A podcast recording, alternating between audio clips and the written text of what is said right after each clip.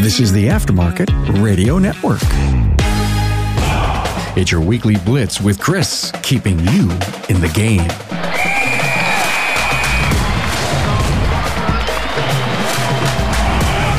Good morning, everybody. I hope your day is starting out well and you're ready to make it your own. I know I am. Coach Chris Cotton here from AutoFix Auto Shop Coaching, where we work hard to support your auto repair shop success. As you get into today's episode, you may know someone in your network who can benefit from today's topic, so please take time to share personally or through your social network. If you have an idea for a show topic or just want to talk, feel free to get with me at chris at autofixsos.com. So let's get started with episode number 58 Understanding and Developing Organizational Culture or Culture in Your Auto Repair Shop. So, culture is an interesting word and it seems to be a hot button topic, but I talk to people all the time. They're like, Chris, I want to develop a great culture, but most people don't have a clue what that looks like, how to do it, how to make it a reality. So hopefully I'm able to to get these points across today and a great idea, or if not, stimulate some thought, some comments, and feel free to again email me or call me. The key to a successful organization is to have a, a culture based on a strongly held and widely shared set of beliefs that are supported by the the internal strategy and structure. You can't just say you want a great culture and wish it into existence, right? When an auto repair shop has a strong culture, three things tend to happen. Employees know how top management wants them to respond to any situation. Um, employees also believe that the expected response is the proper one. And employees also know that they'll be rewarded for demonstrating the organization's values as a shop owner, you have a vital role in perpetuating this culture. And it starts with recruiting and selecting applicants who will share the organization's beliefs and thrive in that culture that you're creating. You, as an auto repair shop owner, have to develop orientation, training, and performance management programs that outline and reinforce the repair shop's core values and in turn ensures that, appropriate rewards and recognition go to employees who truly embody the values. Okay it's kind of crazy to think of it this way, but but what we do is kind of like training a dog. It's it's a recognition, a reward, and retraining if things aren't done the way the way we do it, but it's not done in a way where you're whacking a dog with a newspaper or a or a fly swatter. You are reinforcing good behavior and holding people accountable for bad behavior. It may be a little crass. You may think, Chris, you're an idiot talking about training dogs like that. But if you've ever trained a dog, it's it's very similar. So here's some bullet points of what we're going to talk about. Okay. The importance of having a strong organizational culture, the shop owner's role in fostering that high performance culture, the definitions of culture, factors that shape culture, considerations in creating and managing organizational culture, practices to ensure the continuity and success of an organization's culture, and and finally some communications and metrics for your repair shop success okay? And organization's culture defines the proper way to behave within the organization. It gives structure and accountability to itself and within itself. Um, this culture consists of shared beliefs and values established by leaders that are then communicated and reinforced through several different ways. And through those several different ways you're ultimately shaping employee perceptions behaviors and understanding culture sets the context for everything an auto repair shop does. And because situations vary significantly, there's not a one size fits all culture template that meets the needs of all organizations. Just like you always hear me say, there's not a cookie cutter approach to, to coaching for auto repair shops. Every shop is different.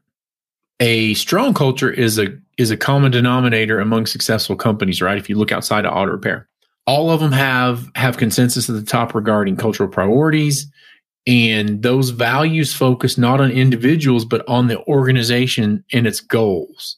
Leaders in successful companies live their cultures every day. Like they wake up living their culture, they go to sleep living their culture, and they go out of their way to communicate their identities to employees as well as prospective new hires. Those leaders are clear about their values and how those values define their organizations and determine how those organizations run. And ineffective culture can bring down the organization and its leadership. If you have disengaged employees, high turnover, poor customer relations, lower profits, those are all examples of how the wrong culture can impact the bottom line in a negative effect. Company leaders play an instrumental role in shaping and sustaining this culture. If the leaderships or executives don't fit in the organization's culture, it's kind of ironic. Like if you don't fit in the culture that you've created, they often fail in their jobs or quit due to poor fit. So consequently, when organizations hire executives or second in commands, these individuals should have both the skills and the ability to fit into the company culture.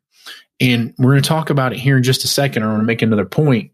You can't say one thing and do another. Okay. You have to lead by example. So if we get into this some more, what is culture? As an employer, you have to begin with the understanding what culture is and and what your organization's specific culture is. If you don't have a clue, then you have to kind of go to the drawing board and, and, and write this out. At the deepest level, an organization's culture is based on values derived from basic assumptions about the following things. Human nature. Are people inherently good or bad, mutable or immutable, proactive or reactive? Those assumptions lead to beliefs about how employees, customers, and suppliers should interact and how they should be managed if you're chicken little and the sky is falling and you think all your employees are stealing from you, that says something about you and it says something about the employees. And then what kind of culture do you want to create? The organization's relationship to its environment. How does the organization define its business? Appropriate emotions. Which emotions should people be encouraged to express and which ones should be suppressed? This goes back to my episode on Are you a thermostat or a thermometer? It's episode number 17. Are you a thermostat or a thermometer?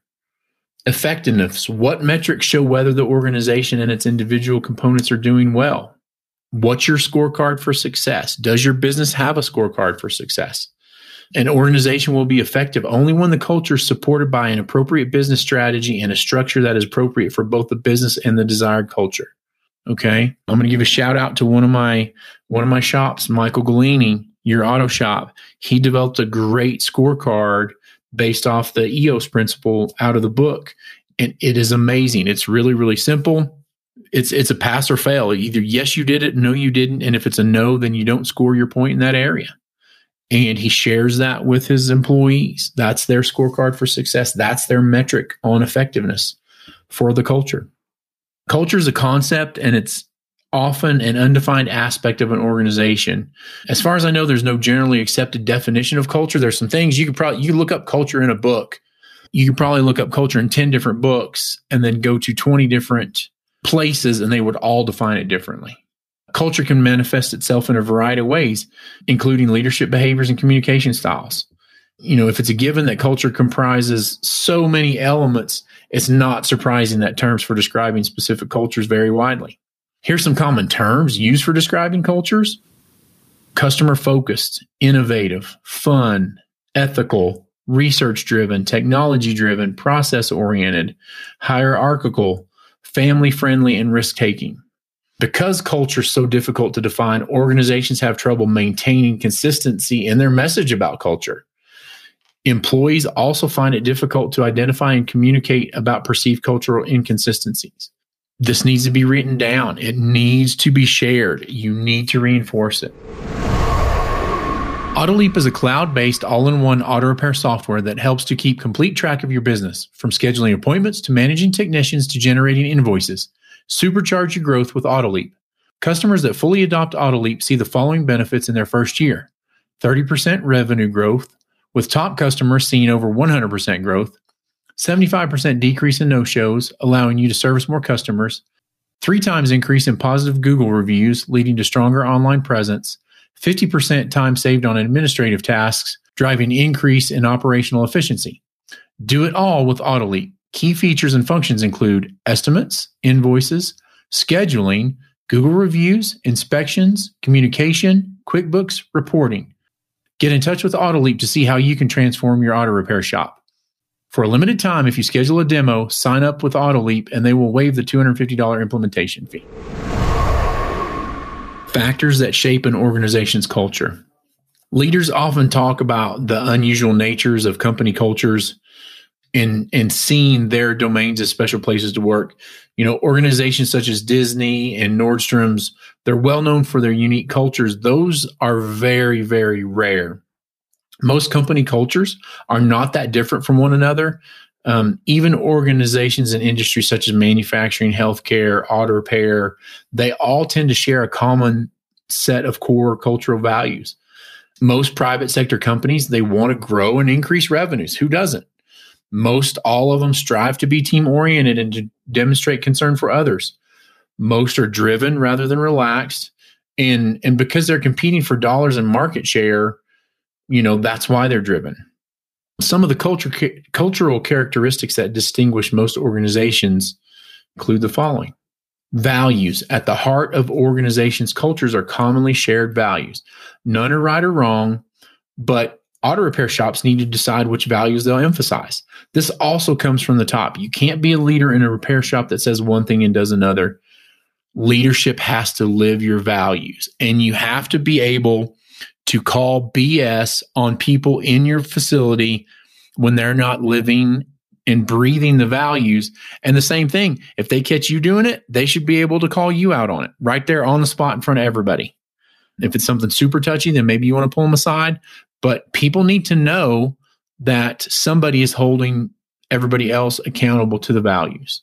And once you've created the great culture, everybody holds everybody accountable. So, there's a, a different list of common values, right? Under the values heading. You can have outcome orientation that typically emphasizes achievements and results, people orientation, that's people insisting on fairness, tolerance, and respect for the individual. Team orientations, when you get into emphasizing and rewarding collaboration, attention to detail, valuing precision and approaching situations and problems analytically, stability, providing security and following a predictable course, innovation, encouraging experimentation and risk taking. And this is one that came up when I was doing research for it. I don't understand it. I'm not really sure how. I mean, I guess I get it if you're in the military or something like this, but this is a value called aggressiveness, um, stimulating a fiercely competitive spirit. So I'm not so sure about that one, but I included it in here because it comes up a lot. The degree of hierarchy is the extent to which the organization values traditional channels of authority. And there's three distinct levels of hierarchy. One is having a, a well defined structure and an expectation that people will work through official channels. Moderate is having a defined structure, but an acceptance that people often work outside formal channels. And then low, having loosely defined job descriptions and accepting that people challenge authority. I'm not so sure on the low one when we do exit interviews and talk to people that are leaving a company, usually they talk about accountability and hope, how nobody's there holding other people accountable. An organization with a high level of hierarchy tends to be more formal and moves more slowly than an organization with a low level of hierarchy. The degree of urgency defines how quickly the organization wants or needs to drive decision making and innovation some organizations choose their degree of urgency, but others have it thrust on them by the marketplace. Sometimes you have no no choice in the the sense of urgency in the business. A culture with high levels of urgency has a need to push projects through quickly and a high need to respond to a changing marketplace. A moderate level of urgency moves projects at a reasonable pace, and a low level of urgency means people work slowly and consistently, valuing quality over efficiency. An organization with high urgency tends to be fast paced and supports a decisive management style, a decisive management style. An organization with low urgency tends to be more methodical and supports a more considered management style. This is a big one, and I want you to think about it. The more I think about the culture and sense of urgency, I think we have a, an inner conflict or inner turmoil in our shops. In in most shops you have two areas with different degrees of urgency right? You have the service advisors that know the timeline and are trying to keep everything on schedule with their foot on the pedal. And and that is a high sense of urgency. And you have the technicians in the back that are trying to get everything done at a high level so there are no comebacks mistakes etc you know and and you've got one with a high sense of urgency that wants everything now and the other one wants it done right. And in the end we all want it done right but typically in shops these two fight against each other. And then you've got people orientation or task orientation. This is kind of the same thing. Auto repair shops usually have a dominant way of valuing people and tasks an organization with a strong people orientation tends to put people first when making decisions and believes that people drive the organization's performance and productivity. An organization with a strong task orientation tends to put tasks and processes first when making decisions and believes that efficiency and quality drive organization performance and productivity. So, again, you have this inner turmoil. People orientation, you know, can be like you're sent out towards the the customers and then task orientation like the work you're trying to get done. Because we want to do the best quality work with without any issues. So you know some organizations may get to choose their people and task orientations but others may have to fit their orientation to the nature of their industry. And and that brings us into functional orientation. So every organization puts an emphasis on certain functional areas. You know you have some functions of the auto repair shop that include marketing, operations, and development. But for example, in an auto repair shop, you might have the technicians and technician support staff working against the service advisors or the service staff. You know, that never happens, right? And you could also have two groups working against both of the other groups.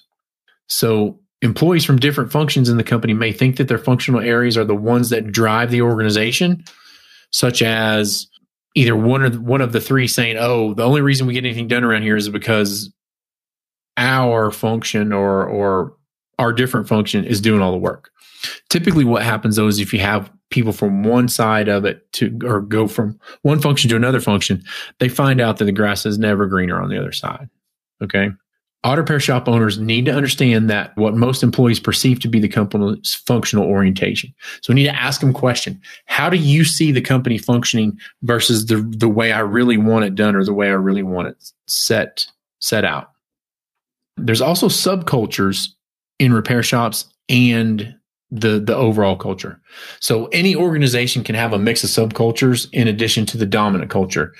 Subcultures exist among groups or individuals who have their own rituals and traditions.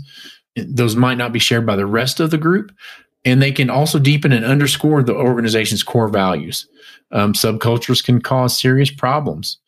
If you have an aggressiveness that is common in one area, it may not mesh with with the culture emphasizing team building, or an organization with a culture built around quality may have trouble if the culture emphasizes hierarchy and expects people to bow to authority.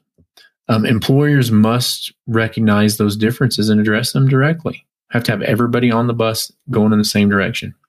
An organizational culture tends to merge over time, shaped by the leadership and by actions and values perceived to have contributed to early successes.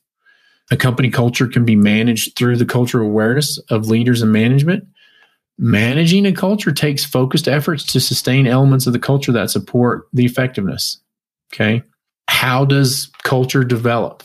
An organization's customs, traditions, rituals, uh, behavioral norms, symbols, and general way of doing things are, are the visible manifestation of its culture. They're what one sees when walking into the organization. So if you think about it, does your shop break bread with each other? Do you have breakfast together? Do you have lunch together? Do you go do other things together? I really like the symbols. And if you don't think about the symbols, think about units in the military. There's a reason why they have patches. One, to recognize who everybody is, but also so that you can look at somebody and be like, oh, we went through the same things together. We were we were in that unit together. We were in that campaign together. And sometimes symbols in your business can be great if you have like a special patch, if service advisors have achieved certain things, if if technicians have achieved, achieved certain things, or if everybody achieves something together. Maybe we need to have a patch around it or certificate or things like that. Use symbols and breaking bread and things like that to your advantage. So we we can say that even though culture emerges naturally in most organizations, strong cultures often begin with a process called blueprinting and that involves a conversation with leaders from across the organization, right? Once the culture is framed, an organization establishes a values committee, and that may just be the shop owner that has a direct link to leadership. This group makes sure that the desired culture is alive and well. And for blueprinting to work, you have to hire people who live the values and have the competency needed to perform the job. And it could be that you've already hired those people, but it could be that you need to hire more people or sometimes you need to get rid of some of the people in the business to do culture because there there just will never be a group a good or a great fit. Okay. So how do you sustain a culture? The management of culture starts with identifying the company's culture traits or artifacts. Um, artifacts are the core business activities, and these are the processes, procedures, and philosophies that characterize how an organization does business every day. You have to identify the traits and assess their importance in light of current business objectives. That's a way to start managing culture. Um, there's a couple of broad concepts that help identify the traits specific to a culture the first one is social culture. This refers to group members' roles and responsibilities. It's the study of class distinctions and the distribution of power that exists in any group. Um, the second one is material culture. This involves examining everything that people in a group make or achieve and the ways people work with, the, with and support one another in exchanging required goods and services. And, and third is the culture from an ideal, ideological standpoint. This is tied to the group's values, beliefs, and ideals, the things people view as fundamental. It includes the emotional and intellectual guidelines that govern people's existence and interactions on a day to day basis. So, leaders and managers within an auto repair shop should approach culture management by gaining an understanding of the common traits found in businesses. Then, then you would take the following steps to manage your organization's culture. Identify common artifacts or traits, including those from the standpoint of an organization's social, material, and ideological culture. And I know I'm going to say convene groups of employees. Again, sometimes maybe it's just you and one other employee or or you and two other employees, but you want people represented from all levels of the business, the functions and locations of the organization to assess the significance and currency of key artifacts. So maybe it's maybe it's you, somebody from the service advisor staff, somebody from the technician staff. Once you've identified your key artifacts, you sub you subject those traits to an assessment of their underlying shared assumptions, values, and beliefs.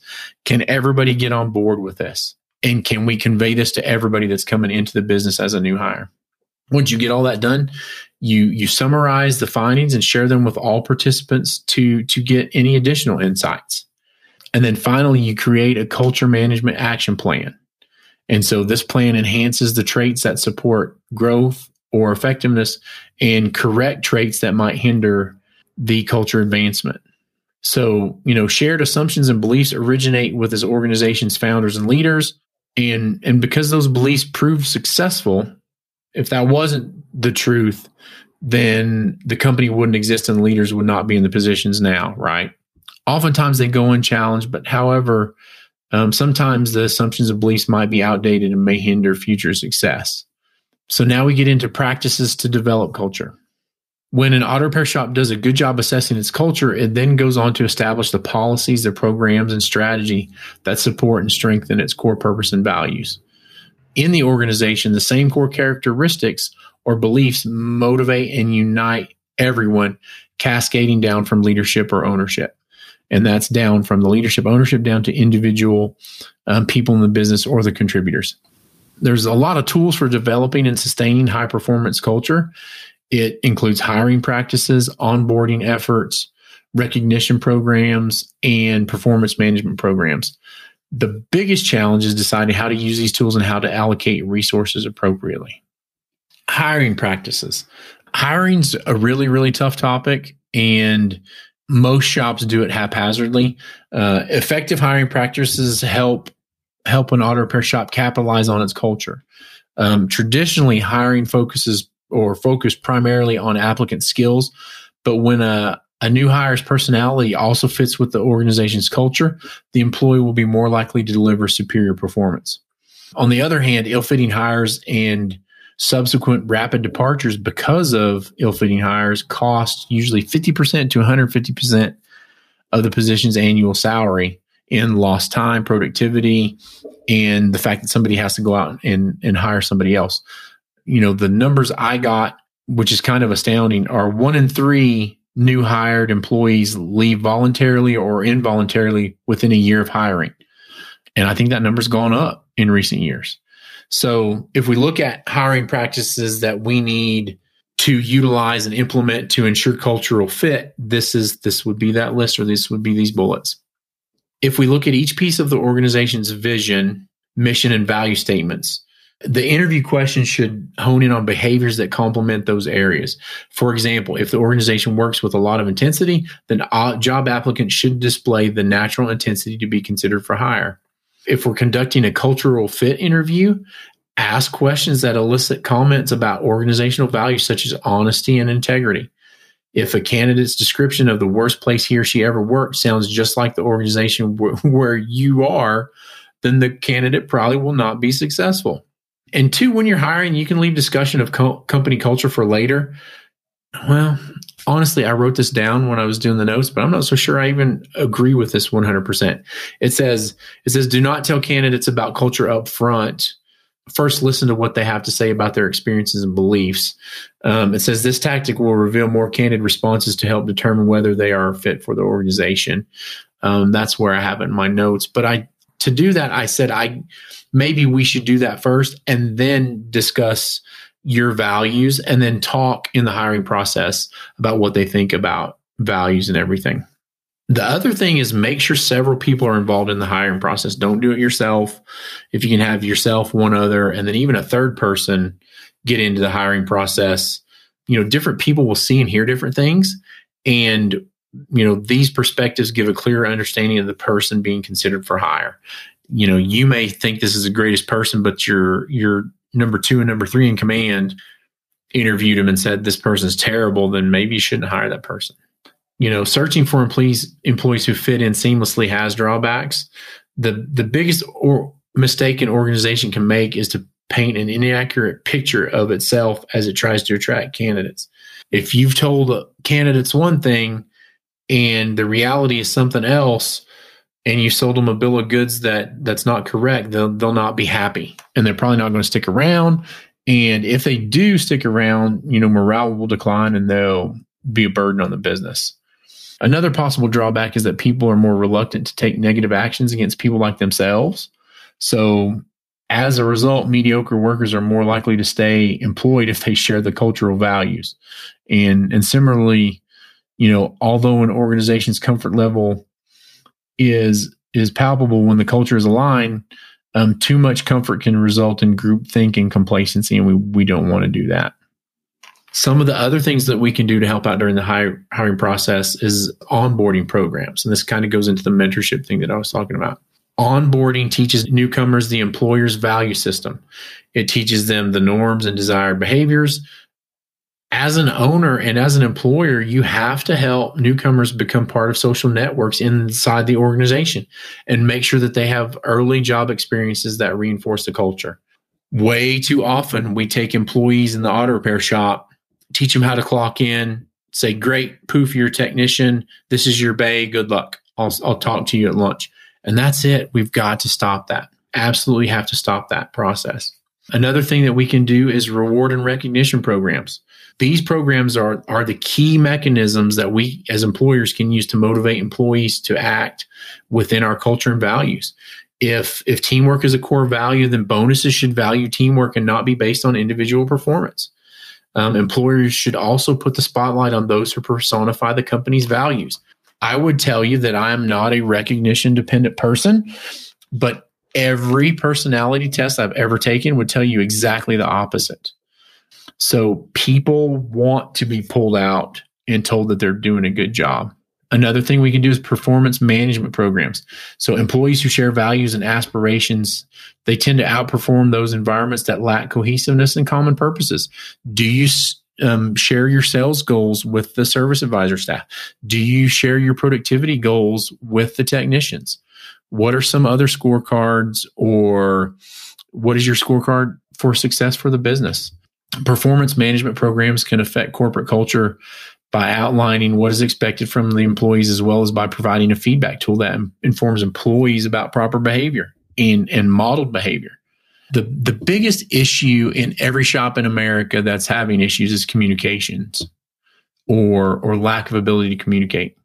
You know, when you have mixed messages regarding corporate culture, they create distrust and cynicism um, which can be prompt or help employees justify things like embezzlement. If they're not happy, they do all kinds of crazy things. you know, cultural inconsistencies cause workers to grow discouraged, um, to believe management is disingenuous, and then also to doubt statements from higher ups and be less inclined to give their best effort. You have to invest significant time in creating a culture that is communicating and working on communication and is pushing it forward. You know, as shop owners, you have to ensure that the organization clearly and consistently communicates um, the culture to all employees and just communicates as a whole. So, if we go into the metrics a little bit more, assessing culture is a crucial step in developing strategies that support objectives and goals. And so the question is, is how do you measure something that's potentially tough to describe as culture? You have to identify the key dimensions of culture, such as values, degrees of hierarchy, people and task orientations. And and then so what I've got listed is here is some of the the next steps that that help assess culture. So you need to develop a cultural assessment instrument. And so this instrument um, should enable members of the organization to rate the organization on the key cultural dimensions as well as on aspects of the organization not covered on the assessment. Then you have to share the assessment and administer it. And people that fill out the survey should include individuals at all levels of the business. And don't be afraid to get that feedback. You also have to analyze and communicate the assessment results. Uh, leaders and managers should discuss areas of agreement and disagreement about the organization's cultures. What's working right? What's not working right? If you can, if your business is big enough, conduct focus groups. Just because top management leaders agree on organizational culture does not mean that all employees see things that way. Make sure that what is said is what is heard, and then make sure you're living living out your culture. Discuss culture until consensus forms around key issues. Focus on who are we and what makes us who we are. Um, organizations that decide that where they are now is not where they want to be may need to look at moving the organization to embrace a different culture. Cultural assessments and other activities help uncover cultural inconsistencies. Okay. Once that happens, leaders can eliminate the inconsistencies. If customer service is a focus of the company's culture, evaluate how much time employees spend visiting customer sites, how much interaction they have with customers, what customer service training they receive, and other indicators of a customer service focus. So, to conclude all this, and I know this has been a long one, and it's been a long day for me. So I feel like I've been a little bit discombobulated. This is part of a culture hiring and mentorship program that I've been working on developing. Um, I'm pretty close to getting it finished. Uh, if you're interested in this program and and want to see it taught live in person, then you can email me and or call me. Um, better yet, tell the leadership at conferences across the country that you want to learn more about it and request me in this class. Um, without it, without you asking for it, we we may never get it taught.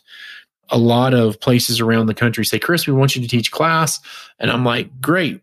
I have these classes, but what do you want me to teach? I can develop a class for anything. What are the hot button topics that your shop owners are seeing that they want help with? This has been Coach Chris Cotton from AutoFix Auto Shop Coaching. If you find yourself struggling in your auto repair business or have a feeling like you don't know what you don't know, but you are eager to learn and grow your business, then please feel free to reach out to me, Chris at AutoFixSOS.com, or give me a call at 940 400 1008. Time to get out and rise and grind, everybody. You've been listening to the Weekly Blitz with Coach Chris Cotton on the AftermarketRadioNetwork.com. Follow Chris on your favorite podcast listening app. Let him know what you'd like him to cover. His email is in the show notes. Chris is all for advancing the aftermarket.